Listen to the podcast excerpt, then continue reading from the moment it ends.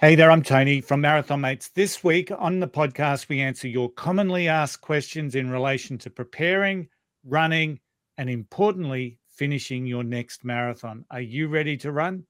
Let's go. Welcome to the thrilling world of the flying runner, brought to you by the Marathon Mates.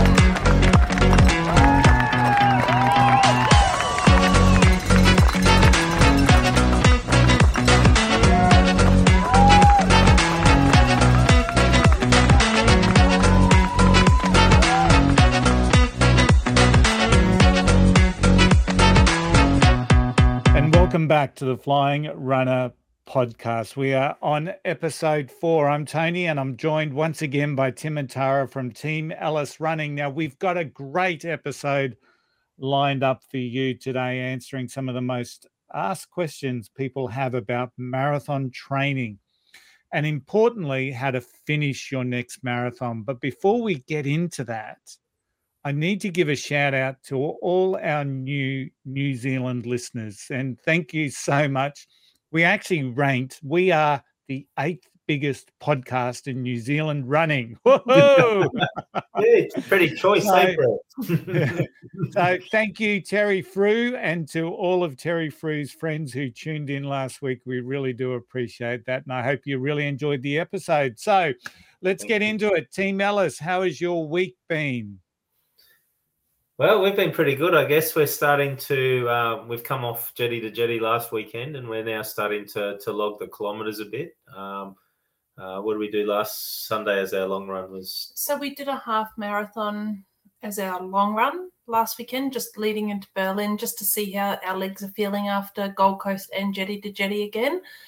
Um, wasn't fast, wasn't just running for fun, taking photos yeah. and talking to people as we always do which is great. Um, and we did parkrun on Saturday, yeah. as always. Yeah. So where did we go for parkrun? We went to Kelvin Grove Park Kelvin Grove Brisbane here. So that's a, a nice sort of parkrun. It's um, one and a half k's out and back, and then you go in the opposite direction, one kilometre and back one kilometre. So um, amazingly, when we were there at Parkrun, we bumped into some people we know from Bunyaville who are actually joining us when we go to Berlin. So they're coming to Berlin to run the marathon as well through Travelling yeah. Fit. So Excellent. Paula, Paula and Andrew will be there, and and uh, their friend Beck was there as well at, at Kelvin Grove Park Run with mm. us. So yeah, um, really like that course. It's it's probably I think what the fourth or fifth time I think we've run it, Tara. Yeah, I think about the fourth yeah. or so. got yeah. some gentle inclines, nothing like Bunyaville, but it's yeah, it gets a little bit cold, but yeah, it is what it is. And and how's your training been, Tony?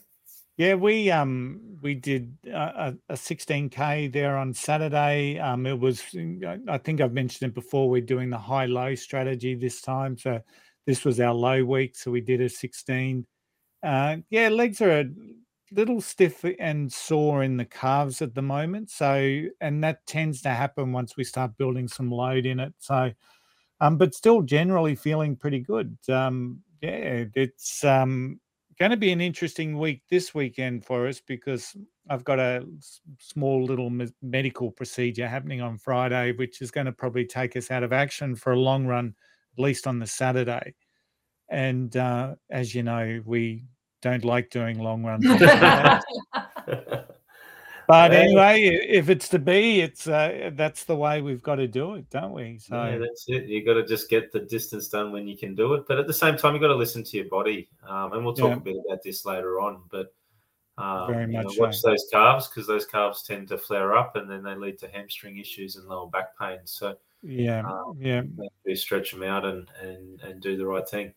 It, it was funny. I was actually having a health check yesterday for the new job that I'm I'm taking on, and um, she asked me about any muscular skeletal injuries, and I said, "Is that broken bones?" So I I don't have a great medical background, so is that broken bones? She said, "Oh no," and you know muscle tears and whatnot. Oh yeah, I've torn, torn my calves a couple of times. What?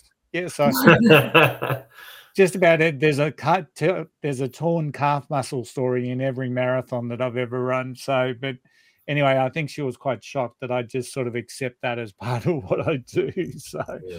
um, now you two have also got the Sunny Coast coming up in a couple of weeks, correct? Yeah, I think it must be about maybe two weeks. I yeah. guess it'll be by the time this airs, it'll be around about two weeks yeah, 13th, time. 13th of August. Um, so we're just doing the half again.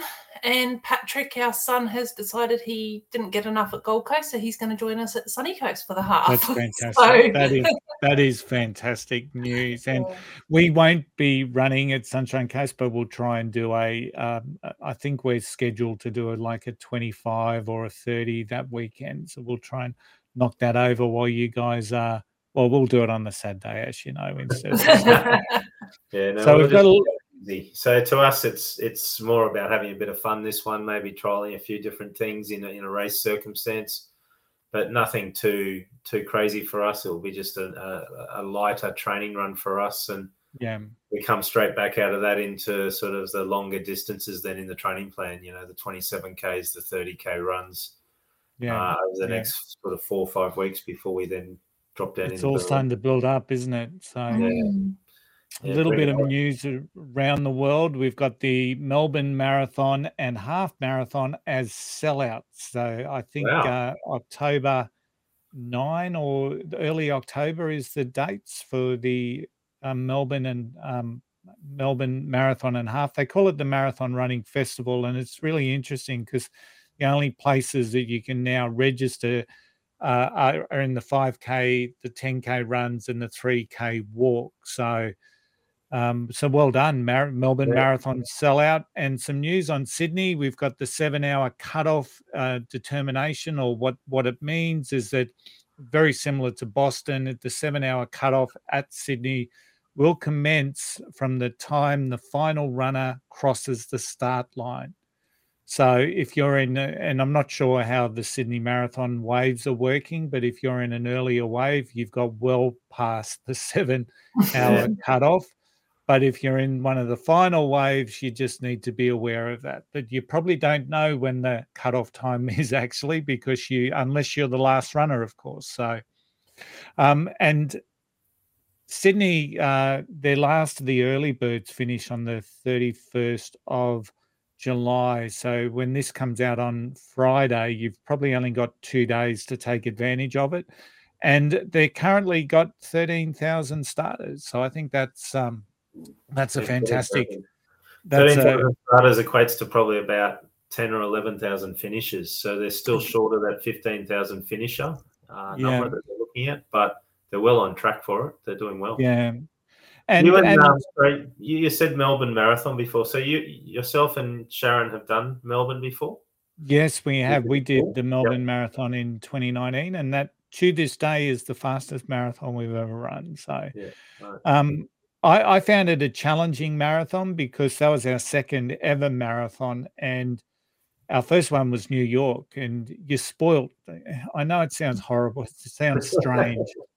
but when you run New York Marathon as your first marathon, you are 100% spoilt. And then you go to Melbourne, and instead of the streets being lined by thousands and thousands of people, that you might get 10 or 20 or, or 30 and yeah. it, it, can be really challenging. So yeah, we did the half there back in it would have been 2017, I think. Yeah, and there's quite sections from what we remember, particularly around Albert Park and the and the Formula One racetrack. Yeah, there's not a yeah. lot of crowd in that section. We did get greeted yeah. by millions of flies though. Yeah, there was lots of yeah, flies. Oh, okay. yeah, we did it. So, but but the awesome thing that I really love is everyone, no matter which distance you're running, you finish inside the MCG. Yeah, uh, magic, magic, and um, yeah, I, it, that was quite an experience coming into the um, MCG. We missed the cutoff at the 22k mark, I think it was, on St Kilda Boulevard. So we had to come back, and so we're in sight of the MCG, and we're doing loops between Punt Road and I think you had to do seven loops to make up for the uh, the distance that you that you uh, you you miss in the course. So that was quite frustrating because there you can see the MCG and you've got to do loops. So that was quite challenging. Hey, the other little piece of news is one of our favorite events and one uh, an event that you've done and that Sharon and I have done. The Outback Marathon is this Saturday. I'm repping the gear. um, and supporting every runner that's out there this Saturday. It's one of the um, if if you haven't considered the Australian Outback Marathon as part of your marathon or running journey, um, please do because there's a range of events. You don't have to do the marathon. There's the half. There's the 11k. I think there's a 7k if I remember Six. rightly. Yeah. Six, um, yeah.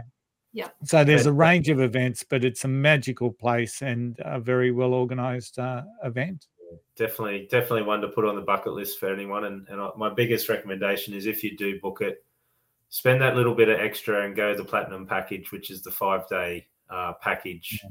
Uh, and you get to see everything. You see Uluru, you see Kata Tjuta, which is the Olgas, and you um, get to go for a trip out to Kings Canyon and, and explore yeah. out there, which is truly fascinating. But definitely worth it, and definitely if you can afford it, to, to step it up to the the platinum. The dinner under the stars was amazing with the star um sky ah, thing. Yeah. And they just do a fantastic event, and mm. Michael, the um, race director, actually calls everybody out by name and he's it's just we've got real serious FOMO that we're not there this year.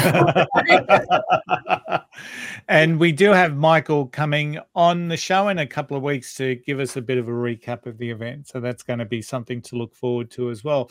Now, Tim, you've got a little bit of news there about some um, new course records. I see. Yeah. So. Um, there's there's a lady that runs ultra marathons, well known in the ultra world, and I'm not sure if everyone knows about her, but her name's Courtney Dauwalter. Dauwalter she's a American lady, and if you get a chance, go and connect up with her on Facebook or on Instagram, and just follow follow her her racing that she does.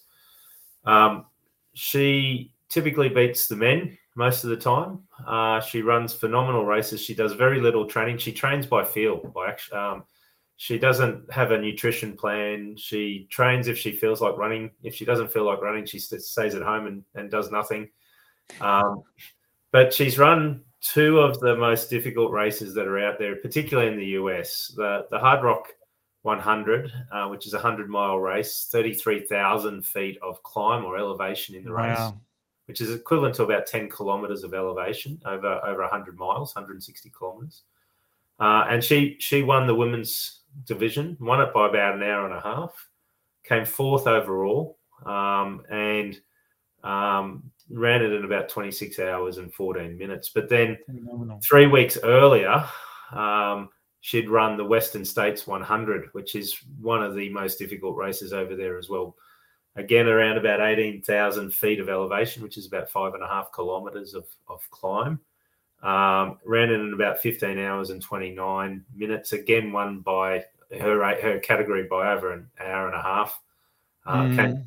overall. So she's done backyard ultras she's done um, the utmb in, in mont blanc she's done all the big name races and she just gets out there no fuss no no real um, i know she puts in the effort on training but she just goes with how she feels she doesn't have a big team behind her but when you when you follow her on facebook and you follow her on strava and, and see what she's doing in that ultra world it's quite phenomenal she's just a very down to earth um, person who yeah um, will listen to her body. And if she can't complete that race, she's like, okay, cool, I'll pull out and we'll start again the next time. She yeah. she's not afraid of listening to her body and yeah. what it can and can't do. Yeah. So it, it's really humbling to watch her. She doesn't have any of this fancy running gear. She runs in these like almost board shorts and t-shirt type thing. So yeah. I mean, she just really doesn't have any pretentiousness about her. She's very down to earth and humble. Yeah. And she's, she's we've followed for a number of years, and she's quite phenomenal. So, if you haven't heard about the Courtney Dauwalter story, definitely go and Google her. Mm. Um, it's pretty easy to find it. You type in Courtney Dauwalter, D A U W A L T E R, and um, you can hear her story. It's quite an amazing story. Excellent, excellent. Well, let's um, started looking at some of these marathon tips and tricks. Now, we've basically done some research and we've looked at some of the commonly asked questions from runners on other podcasts and in running groups.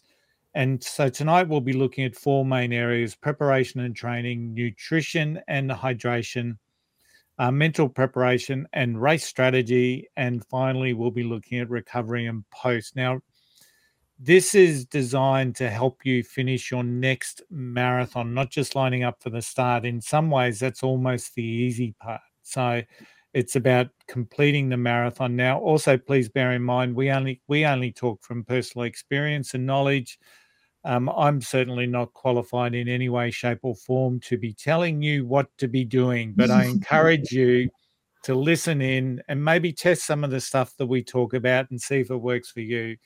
Um, we, we, I think you guys have said you've run eight marathons in the past, or it might be more. I'm probably uh, wrong 13. with that.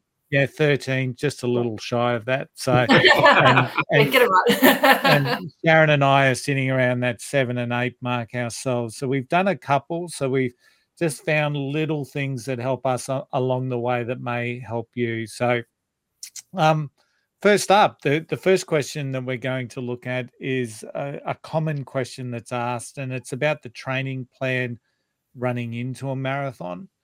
And uh, so, first up, I'm going to ask uh, from Team Ellis Running, what is the ideal duration? Well, so I don't think there is an ideal duration. A lot of people sit there and say that they have to do no more than three hours or that they have to do a certain amount of distance. Um, personally, Tim and I, we run to feel. Um, I can't go as far as what Tim does by any means. Um, Tim yeah. will like to run about what 37 to 38 kilometers before a marathon yeah. as his last long run, whereas I go no more than about 32. Okay. Um, and I can go up to four hours on leg time, whereas Tim goes to about three and a half. I will walk quite a lot of that um, if I'm going to the four hour mark. And yeah. to me, it's about time on legs. It's about letting my body know because there is no way that I'm going to be doing a marathon under four hours. I'm not that fast. So I like to just let my body know that this is what we're preparing for. It doesn't mm. matter if you're going fast or slow, this is what we're doing. Yeah. Whereas Tim can go at a marathon a lot faster than I can. So he's quite happy to bring his speed. I don't know if I'm happy. it actually hurts more to run slower, but um, it, it is. Um, we're probably the wrong people to ask about plans because we don't actually run off a plan for our marathon. Mm. We have a an idea of what we want to do, but I know there's other people out there that'll go download a plan and they're so religious and so strict to mm. that plan that if it says get up today and run 10, 15 Ks, they go out and run 10, 15 Ks. Yeah. We tend to, as Tara says, run by feel, but we also are different in that we have a good, strong foundation base. Yeah, you you've got a good load continually. In, yes. That from what I've seen, based on some of the your Strava, there's always a good load and a good foundation and a good base. So, and maybe that gives you a little bit of a quicker turnaround. So I, I know when people are prepping for a marathon, a lot of people seem to like to me, the common consensus is like this 16 week program. Mm. And even if you go onto the Sydney Marathon website, there's a couple of free plans there that you can download. So if you are a little bit unsure about what a what a plan could or should look like for you, maybe download some of those. There's beginner, intermediate, and advanced, and all of them are based around 16 weeks. Now, from my own personal experience, 16 weeks I would find too long. Yep. And and and similar, I, I, guess, to Tim and Tara, even though our base is nowhere near what you guys do on a continual basis. I, to me, I, I think our ideal prep is around that eight to 10 week preparation leading in so that you sort of once again, just look is uh, get a bit of a rough plan. What are your long runs going to be? We try and do a long run around that 30 to 35. We always run together. That's just part of some of the things that we do. Um, but it's but it's an interesting thing because people that do a 16 week also what I find is that around that eight week mark, all of a sudden they're in the grind, and you know sometimes that's going to have a negative uh, effect on you um, potentially. A lot of people get injured around that eight week mark, so they're halfway through their plan. Um, so ultimately, it comes back to what feels right for you. And Tim and Tara are constantly telling us, listen to your body, and and I think that's really important. So.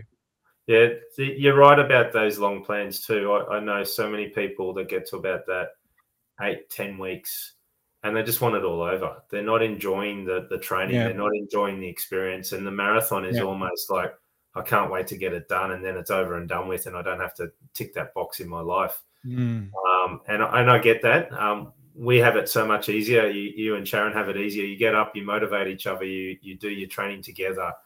Um, if you are doing it for the first time, don't discount a plan. The plans are good. They do tell you what to do and they tell you how to get there. And if you do follow the plan, there's no doubt you'll achieve the time you want or the or the or the um, the distance you're trying to go through.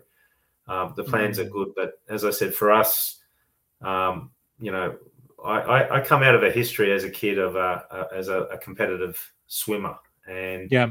everything I do in running links back to what I was trained as a as a kid and young adult when I was doing my swimming training, which was build up a base, you know, change your distances around, do um, you know, short sharps type stuff occasionally, do long, you know, slow mm. recovery type stuff, give your body a break.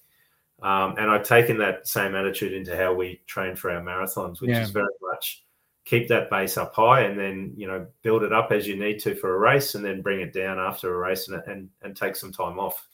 Yeah. Um, so I guess with our first marathon, our training was completely different to what it should have been. We had yep. trained for Gold Coast half marathon. We both achieved really, really good times. I'd done a sub two. I think Tim had done like a 135 or something like that. So wow. we'd just we'd really achieved what we'd looked to do for Gold Coast marathon, uh, the half marathon there. Mm. And there's hmm. about seven weeks, seven to eight weeks between that and um, Sunny Coast.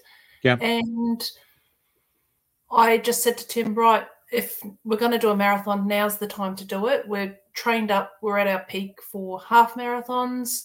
So we didn't really have a lot of time to think about our first marathon. I just said, right, that's it, we're doing it, signed us up, and we just built up the distance from there. And that was still mm. our fastest marathon as well. So, yeah, so I think I think that's the key to it is you've got to listen to your body. You've got to find what is going to work for you. You've got to find something that mm-hmm. keeps it fun and keeps you motivated because those plans can get very um, boring in, in, at times. Yeah. Um, and and the other thing is, and it's a common term. It's not something I've invented. It's actually quite a common term in in in the running world. But comparison is the thief of joy. And mm. by that it means is don't look at other people and what they're doing on Strava. Don't look at what you know somebody else should be doing or what they they're telling you that you should do. Don't compare yourself to others. Listen yeah. to your body. Do your own thing. Trust the process, mm.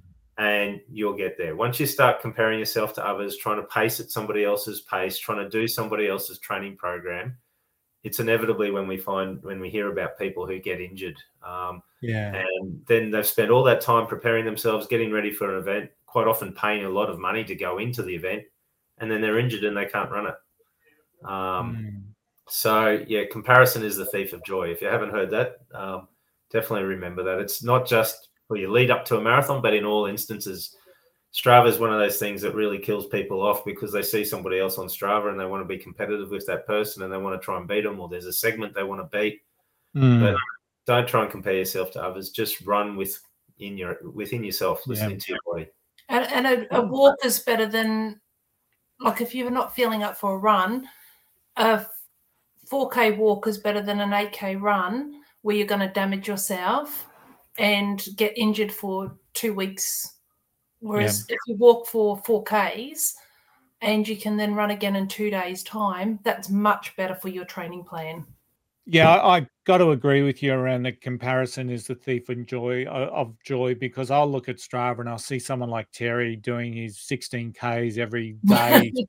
Yeah, and never and, compare yourself to Terry. yeah, and then I'll see you guys have done a 25 and we've done a 15. I'm thinking, am I on the right plan? Or yes, you know, so you've just got to really back yourself on what you know and um, and just continue to build into it. Which brings us to the next question, and the question is, how do I build up my mileage um, safely to avoid injuries? Now, I'm going to be the first one here that say I'm not an expert at all. Um, my first marathon, the New York Marathon, I didn't run for three weeks before it because I tore my calf muscle. So I have all sorts of dramas um, with building mileage safely, but I'm getting better at it. So, in your um, eyes and in your experience, how do you build your mileage safety uh, safely? So, I think the rule of thumb is to go no more than I think it's like 10% or something like I that. So, so, like if you're running 20 Ks, don't put it up to, you know, 30 Ks straight away. Tim and I obviously because we have got that foundational base, we're able to sort of go straight from doing 10Ks to a half marathon without worry. Yeah. However, I wouldn't be going past that 21Ks myself, even with even with the amount of mileage that I get in my legs, I would go then now to 24 to 27 to 30. And I sort of base it around about a 3K increment each time. Okay. That's me personally. Yeah obviously everyone's different. Um, and there can be a lot of walking involved in that as well because you might get to that 27 k's and just go look i know i've got to do 30 i'll happily walk the last 3 k's out mm. of that because it's distance and legs. And sometimes i might get to the 27 k's and just go i can't do this and that'll do me for the day and stop. So yeah again, listening to that body and any niggles, certain pain is okay, but certain pain isn't. So if you're feeling like you're getting any tearing or ripping or mm. anything like that, fatigued muscles is a completely different pain to an injury pain. So I guess it's learning to listen to that part of it as well. Yeah, the three Ks is an interesting one for us because we we we go up in increments of three Ks largely because one and a half kilometers out and turning around and going one and a half kilometers back doesn't seem as far. mm. so adding an extra one and a half kilometers on is only an extra 10 minutes, maybe, maybe mm. less, seven, seven yeah. to 10 minutes of actual running out and another seven and 10. So mentally, it's not a big step up, but yeah. it is an extra three Ks. And we will sometimes go 21 to 24 and then maybe hold it at 24 for two weeks, three weeks. And then if mm-hmm. we're feeling right, we'll go to 27. And if we're feeling good, we'll hold it there for a week or two and then go to 30.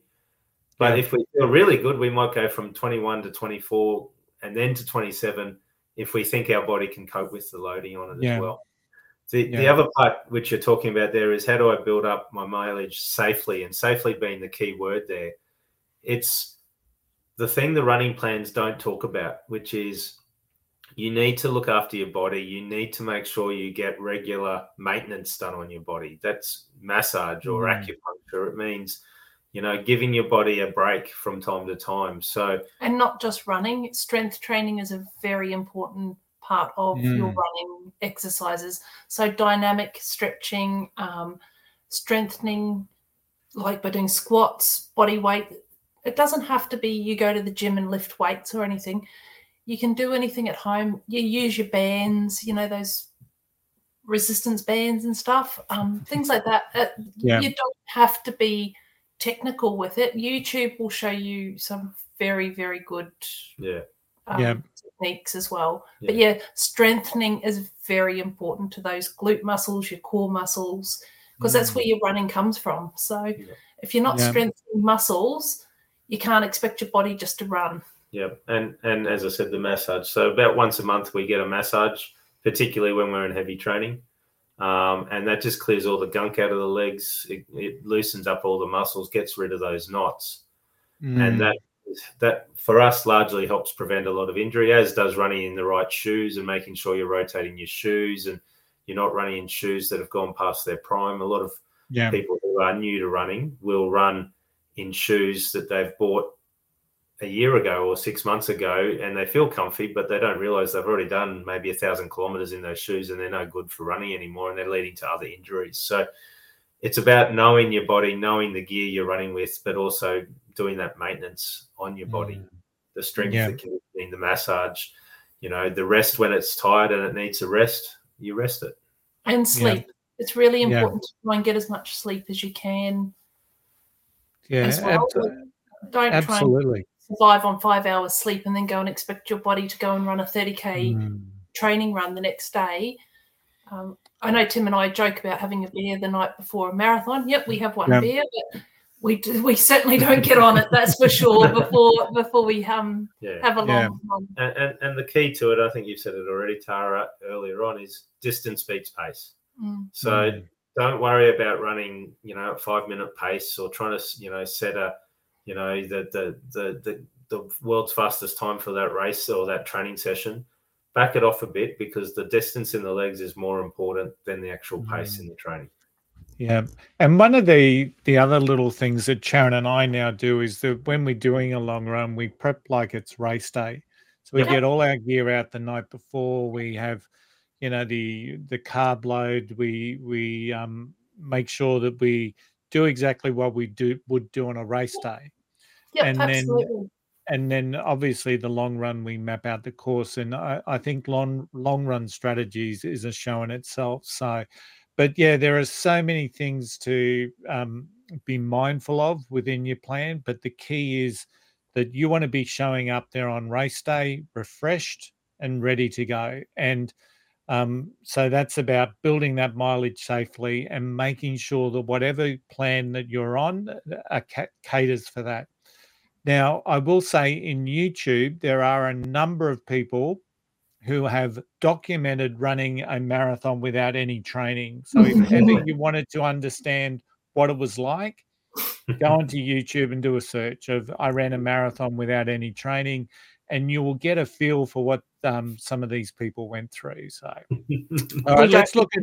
yeah, yeah, you don't want to be doing that. So let's look at nutrition and hydration, and this is a little bit prior to you know the whole concept here is about what am i how am i hydrating and and fueling both my training and the marathon so let's uh let's one one of the things that always strikes me here is the concept of don't do anything new on race day and in so many ways it's you can almost bring that into long run but sometimes you've got to be testing some things in long run because it's less um, risky, I guess.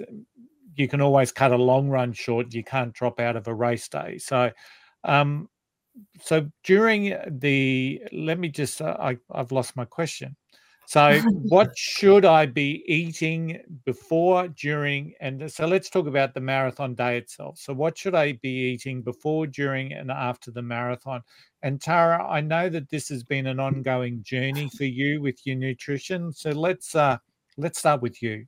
Okay, so um, it's taken me up to marathon number 10 to get this correct. Um, so it took a long time of trial and error.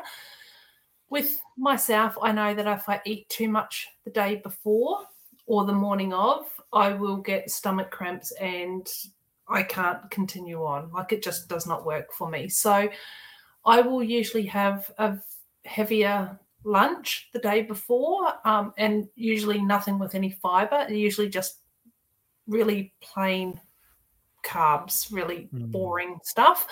The night prior, I'll eat maybe a slice of really plain pizza, like um, a margarita pizza or something like that. And the morning of, I normally will stick with something very, very plain. So it will normally be either a banana, depending on the distance I do, or a piece of toast with just, or two pieces of toast with just a little bit of um, honey sometimes, just for that sugar side of things.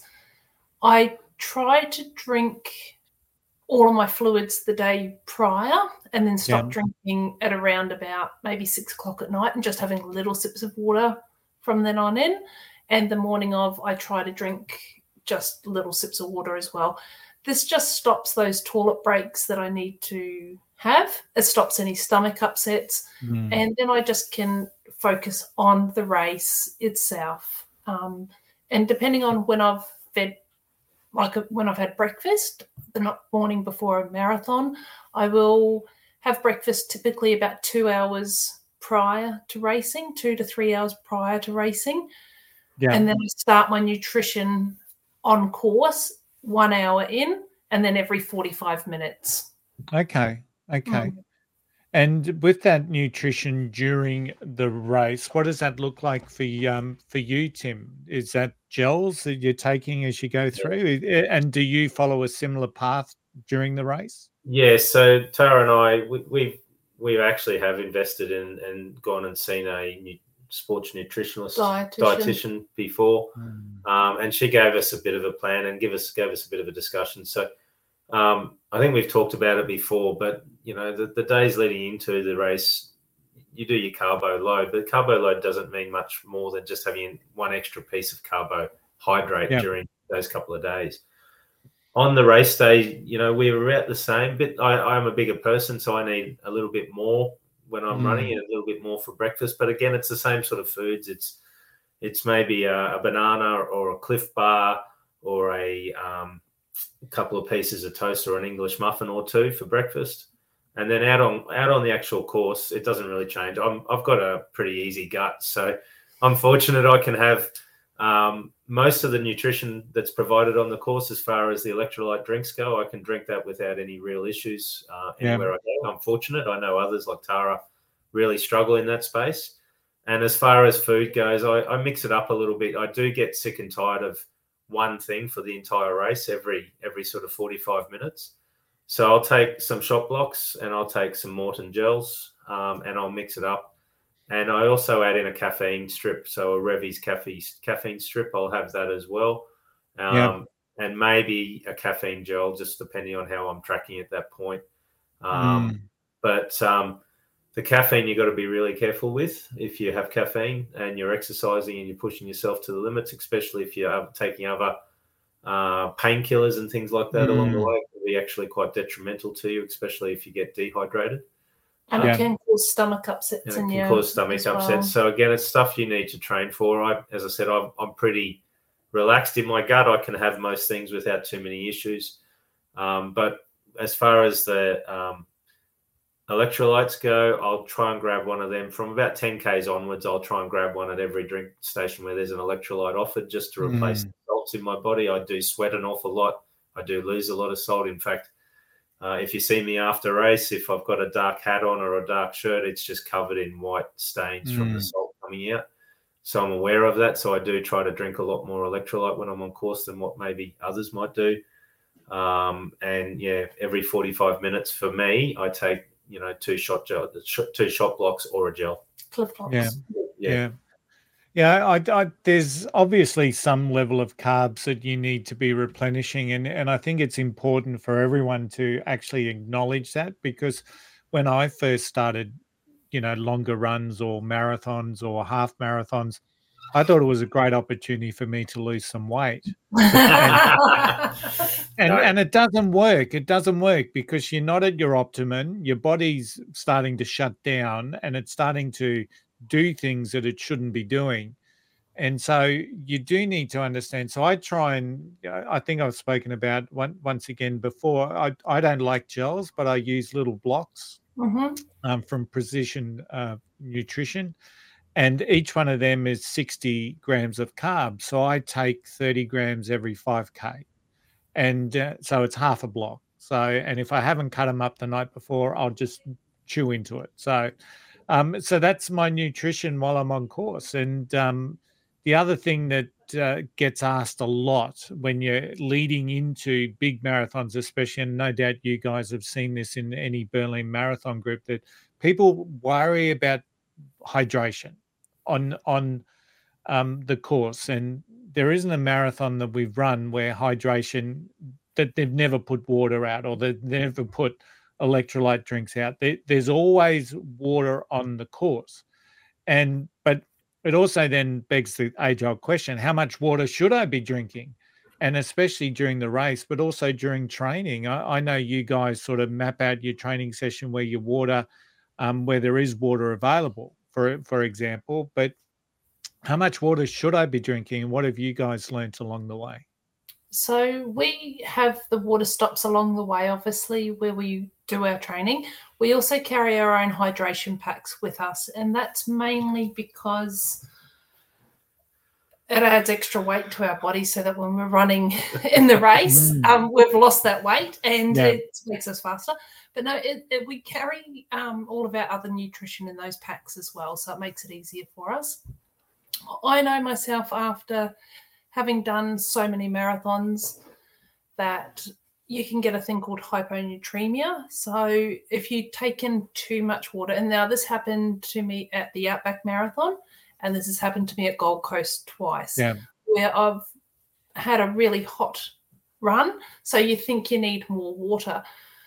By doing so, what happens is it actually creates um, a dilution of your electrolytes and stuff inside your body and mm-hmm. creates some really bad chemistry going on in there. The nicest way to put it is once you've lost your nutrition, you can't get it back again and you can't recover.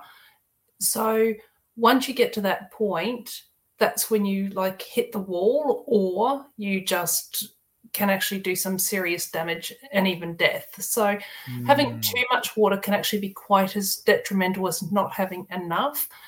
Every single person is obviously different on how much nutrition and how much water they need to take in, depending on body size, how much they sweat, how their body metabolizes it is something that you do need to practice, and that is where your long runs come into it. So, mm. by practicing on your long runs, you learn very quickly how much you should and shouldn't take in. Yeah, so, great yeah. advice. Great yeah. advice. The trick is also um, no two races are the same as far as where their water stations are located. So mm. it is about knowing before you go into the race where those water stations are and, and knowing about that before you're training. So is the first drink station at three kilometers or five kilometers that could could make a difference. And and for us in our mm. training, we do try to replicate at times where the, the drink stations might be. Yeah. Um, but it's also important to know from a um, from a food point of view if you're taking gels or you're taking you know Clif Bloks or whatever you need to wash them down with water. It's part of the process of, of digestion. Mm. You need the water to come through. So you need to have your gel, you know, 10 minutes, five minutes before you have your water. So you need to know where those water stations are in order to plan out when you have your gels or yeah. your um, yeah. nutrition along the way. So it is important. And, and just on that hyponatremia, this is the actual definition I found about it during the week. It It's caused when sodium levels drop in fluids outside the cells, water gets in there and then attempts to balance the concentration of salt on the outside of the cells. The abundance of water mm. In there will then cause the cells to swell, and most cells can then adapt. Um, whilst most cells can adapt to change, the brain cells can't. Yeah. And that's when you can cause all sorts of damage if you have too much water out there. So it is something to be mindful of. At yeah. drink stations, I've we've worked it out now. We only need a little gulp at each station. We don't mm. need to drink the whole cup. They give you a whole cup of water, but you really only need a small amount each time. Yeah. Uh, and the trick is to monitor your levels. We we monitor it when we're running. Uh, I, the first check is: Am I sweating? Yes.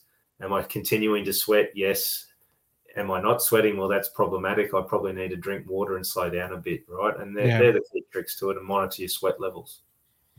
Yeah, it's, it's almost like if you're feeling the need to gulp down water, you've probably gone already past a stage that um, could potentially be dangerous. So yep. you then just need to reassess your goals and and maybe, as Tim said, slow down and maybe just you know take a little bit of that stress off your body. So um, one of these days I'll share the story around my Boston Marathon because you know that was fundamentally dehydration 101. So, yep. um, but and the lessons you learn from these errors that we make along the uh, along the way make us smarter and better um, individuals, I guess. So Supposedly. let's look. yeah, yeah, my wife would disagree with that statement.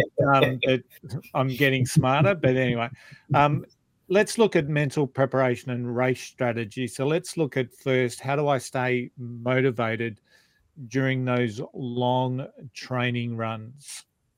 Team Ellis, what are your thoughts? Well, you, you can listen to the Flying Runner podcast to begin with. That would be the best motivation. Um, we tend to do our long runs, especially when we're training for the majors or overseas marathons. We run together. So we sort of uh, map out what our last week's been like, what our week ahead's going to be. We talk about everything in life. Um, I know it seems weird. People, other people go on date nights and have dinner. Tim and I have Sunday morning runs together to, you know, date mornings, I guess. We also um, have date nights. yes, yes, we do actually do those as well. But, um, yeah, shopping for new running shoes, maybe. Yes, that's right. That's right. um, to me, we have um, headphones, like bone conducting headphones, AfterShokz, so that we can listen to some music or podcasts. We motivate ourselves as well by just putting ourselves into a different spot. Like, so when you're in a really, really tough position at when you're in, on a bad run, you can yeah. just it could be worse. I could be in this position, or I could be mm. doing this. I'm yeah. very lucky. I've got two legs at work. I'm grateful for that. I'm healthy, I'm fit, and I'm able to be out here in the sunshine. It's yeah. warm, or even if it's bucketing down rain, you've got feelings. You've got, you know, you bring yourself back to what you were actually feeling at that time. And it's okay mm. to feel bad when you're running. It's okay to feel like absolute crap is the nicest way to put it. That you know, it's not all fun and games, but if you can actually enjoy it, put a smile on your yeah. face and just go, it could be much worse. That's yep. how. That's personally how I do it anyway. Yeah, and we are, once we again, yeah, we are fortunate. We we've got each other. We've got a routine where every Sunday we get up at four thirty and we're out the door by five, five. and we're mm. out there mm. starting our run at five thirty and we run the same course, so we're familiar with where we're going. We know what we're doing, and our course is pretty stunning. We overlook yeah. overlook the bay, um, but other motivations, I guess, if you're running by yourself, could be to go and find a running club or find other people that you mm. can meet up with on your run. Um, even where we run, we say g'day to every runner as we run past them, and yeah. you know, well done, give them some motivation. And you know, you got some feedback this week um, from from some random person on on one of the um, Facebook sites you're on, Tara. Yeah, so we because obviously we run the same course. We wave hello, good morning. We recognise the same runners. Don't always know these people, but um, on Running Mums Australia, there was a post that said, "Oh, you know, just wanted to give a big shout out to the lady and man that we I see running every Sunday morning. You always say hello." She put the shout out on RMA, and I'm like, "Oh, I think you're talking about my husband and I." And then she's like, mm. "Yes." So yeah, Uh, you don't realize that How you're actually motivating other yeah, people. So, yeah. so yeah. just a simple simple thing of saying hello as you run past other runners and saying good job or well done. Yeah. Yeah. You don't know what that does to somebody else. And and as well, it makes us feel pretty good. It gets us out of the routine of talking to one another. We're talking to somebody else as we go past. Yeah. yeah. And making their day. So let's talk about race day and what are some of the strategies that can help people push through the fatigue that we're obviously going to feel during the race? Now i'm going to start this one off because i've got a actually a pretty interesting mental strategy and you know there are some people that can't sleep before a marathon. There are other people that just worry about things like getting to the start line all that sort of stuff. And the way i look at it and this is going to sound really strange to everyone I, I look at it that I've had some pretty crap days at work and I've managed to get through it. So whether it's eight hours or seven hours or 10 hours or 12 hours back in the younger days, I've had some pretty crap days and I've managed to get through them. So all I'm thinking about is the day before going to, when I go to bed is I've got, you know, potentially five, six hours on the course tomorrow. Mm-hmm. That's it. I've, I'm, and I'm going to get through it just like I've got through my really bad days at work. And so that helps me get, and of course, having everything prepped out the night before is also part of the strategy. But I, I get not a bad night's sleep prior to a marathon. So that's, and then on the start line, I just know I've got six hours in front of me at most, and I'm going to get through it. So I hope that that helps people with their mental strategies. Um, prior to the New York, we had the pleasure of listening to Rob De Castella. He was there with the Indigenous Marathon Foundation. And he just talks simply as well, just one step in front of the other. So as you're finding it tough during those marathons, one step in front of the other, and it doesn't matter if that's a running step or a walking step. You know, the amount of people that um, may, you know, whenever I tell people I've run a marathon, people always say, "Oh, the first question I often get is, oh, so how long was that? Uh, Forty-two point two kilometers."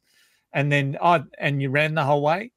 It's almost like, well, no, there were there were stages that obviously Sharon and I used the Jeffing method, but most people you know, we even heard from Terry there last week that, you know, mm-hmm. every now and again he's just got to stop, reassess, walk for 20 seconds and get going again. So it's one step in front of the other. And if we continue to do that, we're going to get to the uh, the finish line. So in regards to mental strategies, and we need to start getting quick, but because we're running out of time and oh so mental strategies for you two. What do you guys employ while you're during during the race?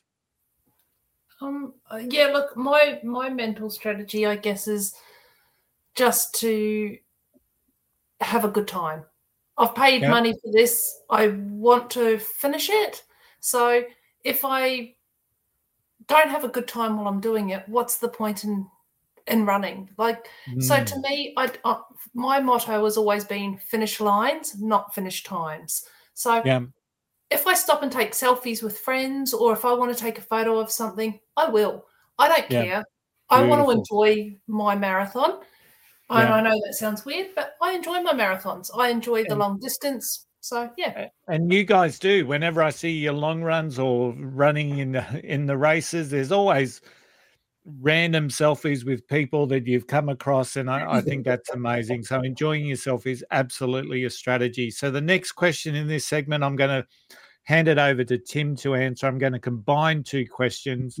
Um, the first one is about how should I pace myself to avoid burning out early in the marathon? And I think Tara wrote Tim needs to kick this off. So I'm thinking there's a story Thanks. And then um, should I have a should I have a race plan or should I just simply aim to finish? So Tim, how would you answer those questions? So the racing pace is an interesting one because you, you always go in, in with a plan.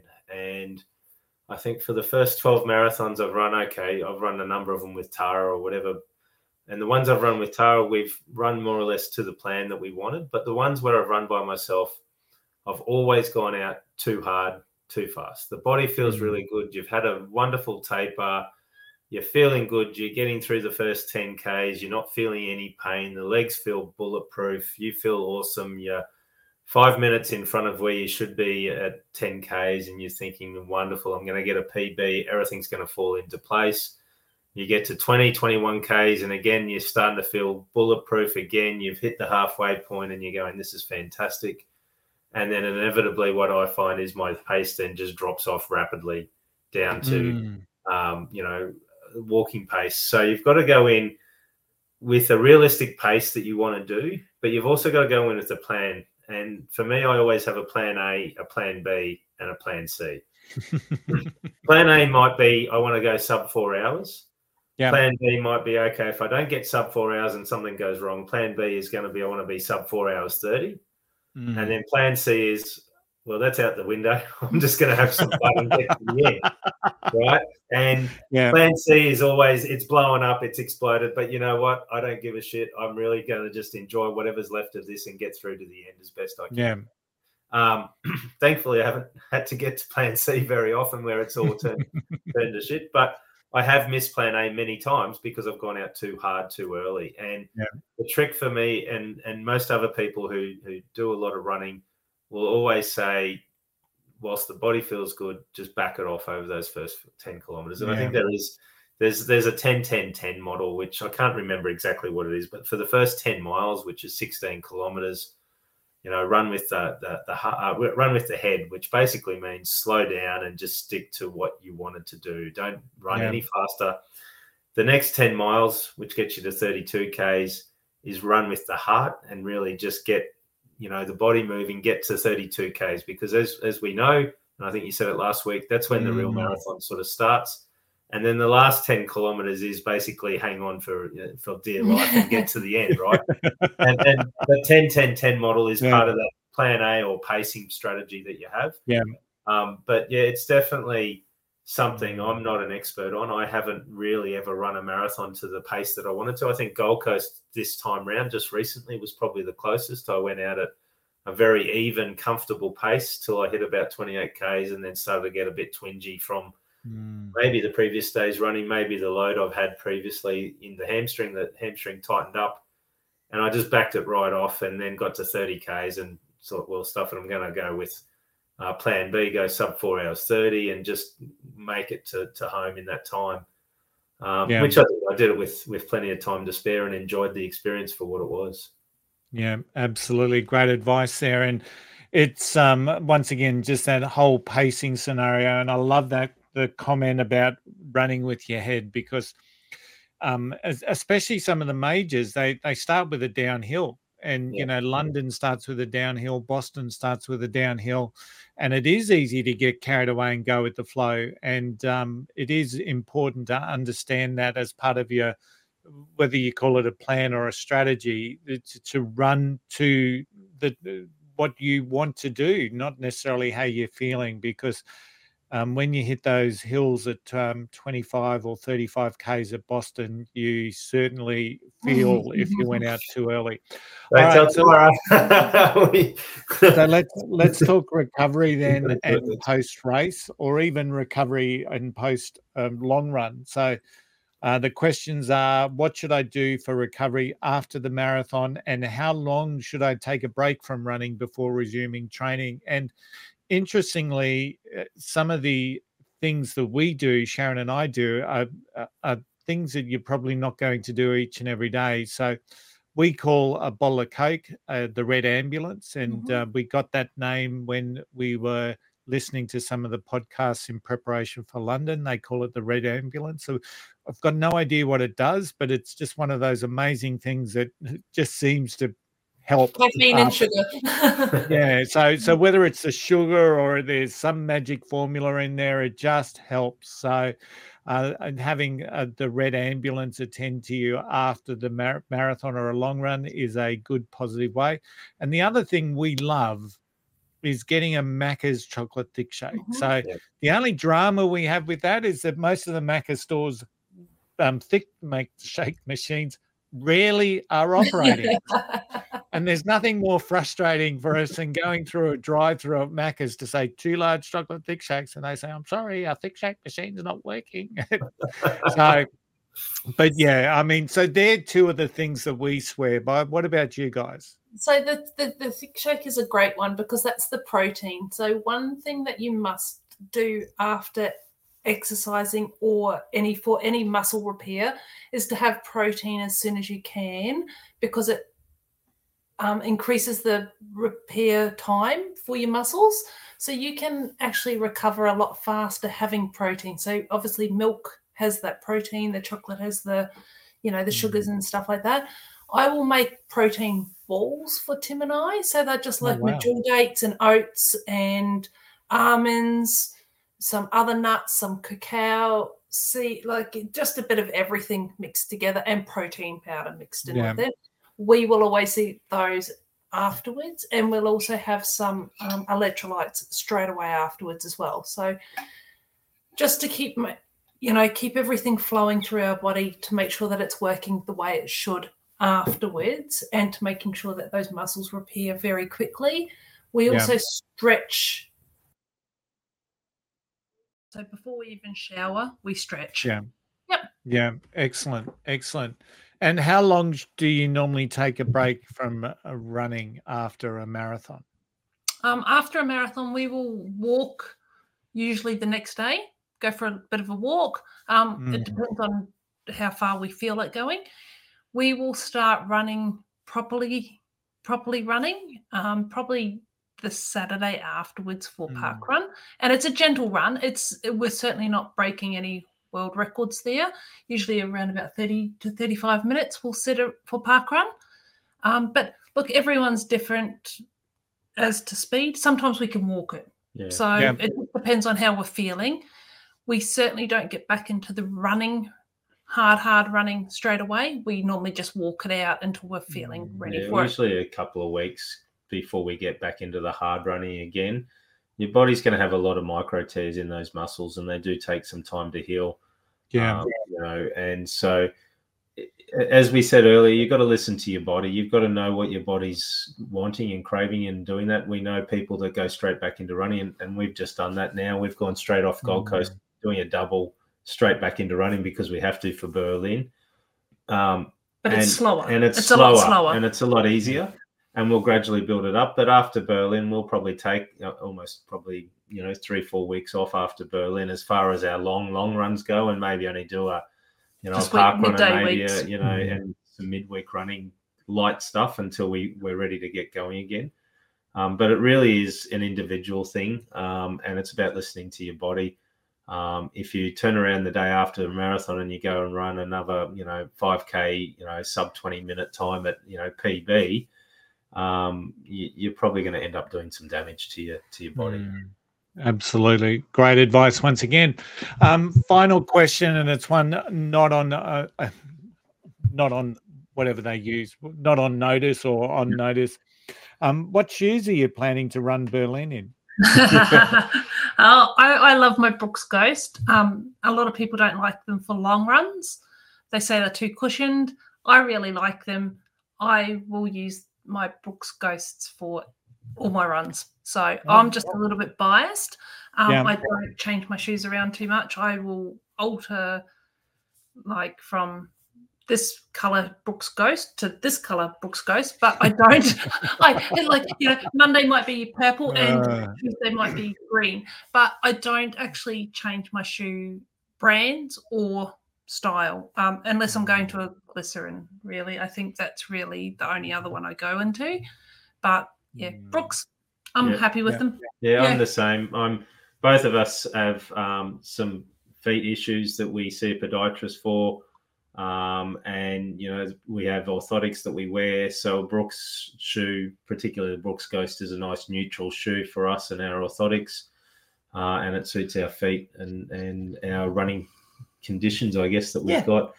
Um, yeah. So yeah, we'll change if the podiatrist says that the, the next version of the Brooks isn't as good for our feet, and then we'll change to whatever he recommends. But at the moment, for us both, it's Ghost 14. What about you, Tony? Okay. What are you running in? Well, I might um, share that a little bit later. So at the moment, I'm I'm got uh, two pairs of shoes in rotation. One is the Saucony Tempus for my long runs, and mm-hmm. uh, and I find that shoe. I love Saucony shoes. I, I run in the guides uh, for my daily smaller runs, and uh, I run in the Tempus for my longer runs. But I also run uh, as part of that rotation in uh, Hoka, Hoka Hoka Arahi fives. Okay. So I do have a box sitting in behind my background that is my because I like to get shoes just for running a marathon. I'll probably open that box maybe five weeks before the marathon and just wear them in a little bit. So, but uh, I might do that unboxing on a video or something. but yeah, um, I, I, swear by Saucony shoes. I was a Brooks, Brooks Adrenaline um, person. Um, and in my journey, I've gone from Asics Kayanos to Brooks Adrenalines to um, now being an absolute devotee of the Saucony range of shoes. So awesome. Um, guys. It comes back to that comparison is the thief of joy, right? So there's a lot mm. of people out there that oh, what shoes are you wearing? Oh, I'll wear the same. Don't. Yeah. Just wear yeah. what your feet. Yep. Yeah, yeah absolutely. and doesn't suit everyone else. And uh, there, there's some real strategies around buying shoes. Can I tell you? So, so, so many people like when shoes come out, and you know you're looking at 270 bucks for mm-hmm. brand new models. There are strategies in place that you can get them for much cheaper. And maybe that's another show that we yeah. can share with that because, um, you know, Tim made mention that, uh, you know, potentially there's some runners out there that just have the same shoe and they just run in the same shoe each and every day until it's like worn out and walking itself. And then there's other shoes and, and other runners, sorry, that probably have a, plethora of shoes that they it, they take half an hour to choose which shoe they're going to run in every each and every day. So there's this real range of runners, but you know fundamentally you don't have to be going out of your way to buy the most expensive shoes. You got to get shoes that work for you. And when you find shoes that work for you, stay with them. And and I can tell you the reason why I've shifted from shoes the whole way. Um, not enough time on today's episode to do that, but I think I've finally fallen in love with the shoes that I need. So, all right, guys, what a great chat. Um, as I said, we've sort of run out a little bit of time here, but we never don't have enough time to hear Tim's funny. So, uh, one of the highlights of the show, I'm told. So, uh, I think Tim says that. You're putting a lot of pressure on me, guys. so I came across this one the other day. So this this way this made me laugh. It's a it's a term. Um, it's a term called run hole. Have you heard the term run hole before? No. No. So a run hole is a is a runner who's missed a training run, and uh, as a result of missing that training run, they become quite aggressive and rude. So as in, hey Tony, did you miss your run today? Because I think you're being a real run hole. okay, that one was a bit funnier. yeah, yeah, yeah. Uh, I I can understand that. I know some people exactly like that. Hey, next uh, week we have an amazing episode. So, Tony to Tim, what's coming up on next week's episode? See, we we are organized here. I've got a, a, a, a sheet here. So, what's yeah. coming up next week?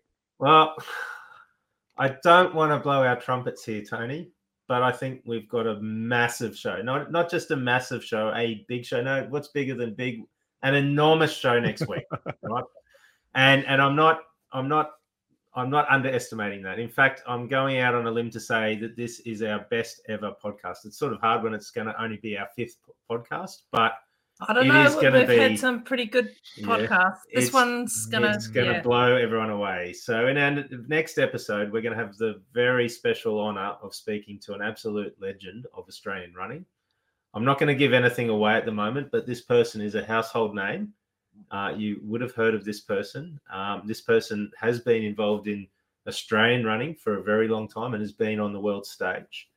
Um, and we're going to say this is one episode that you're not going to want to miss. It's going to be a, it's going to be a very entertaining and exciting uh, episode to listen to. So stay tuned. Mm. Yeah. Can't wait. I just cannot wait. I am so excited about the the person that we are going to be talking about and sharing with you, our listeners and audience. Anyway, that brings us to an end. Um, if you have enjoyed the show or if you've enjoyed the tips, let us know. Let us know. Put some wherever you're watching this um, you're on our Facebook page. Let us know what are some of those tips that you found beneficial today, or maybe share some of your own tips to to help the community. If you've uh, if you do um, if you have those tips. If you've enjoyed the show please like and subscribe wherever you've listened or watched the episode. Of course as we know video of this episode is available at spotify and youtube and audio is on apple amazon and google podcast platforms and so many other more and so many other podcast platforms we are getting right out there which is fantastic. Remember everyone every step forward is a victory. Lace up hit the road and we will catch you on our next episode. Until then happy running. Happy running. Happy running. See you later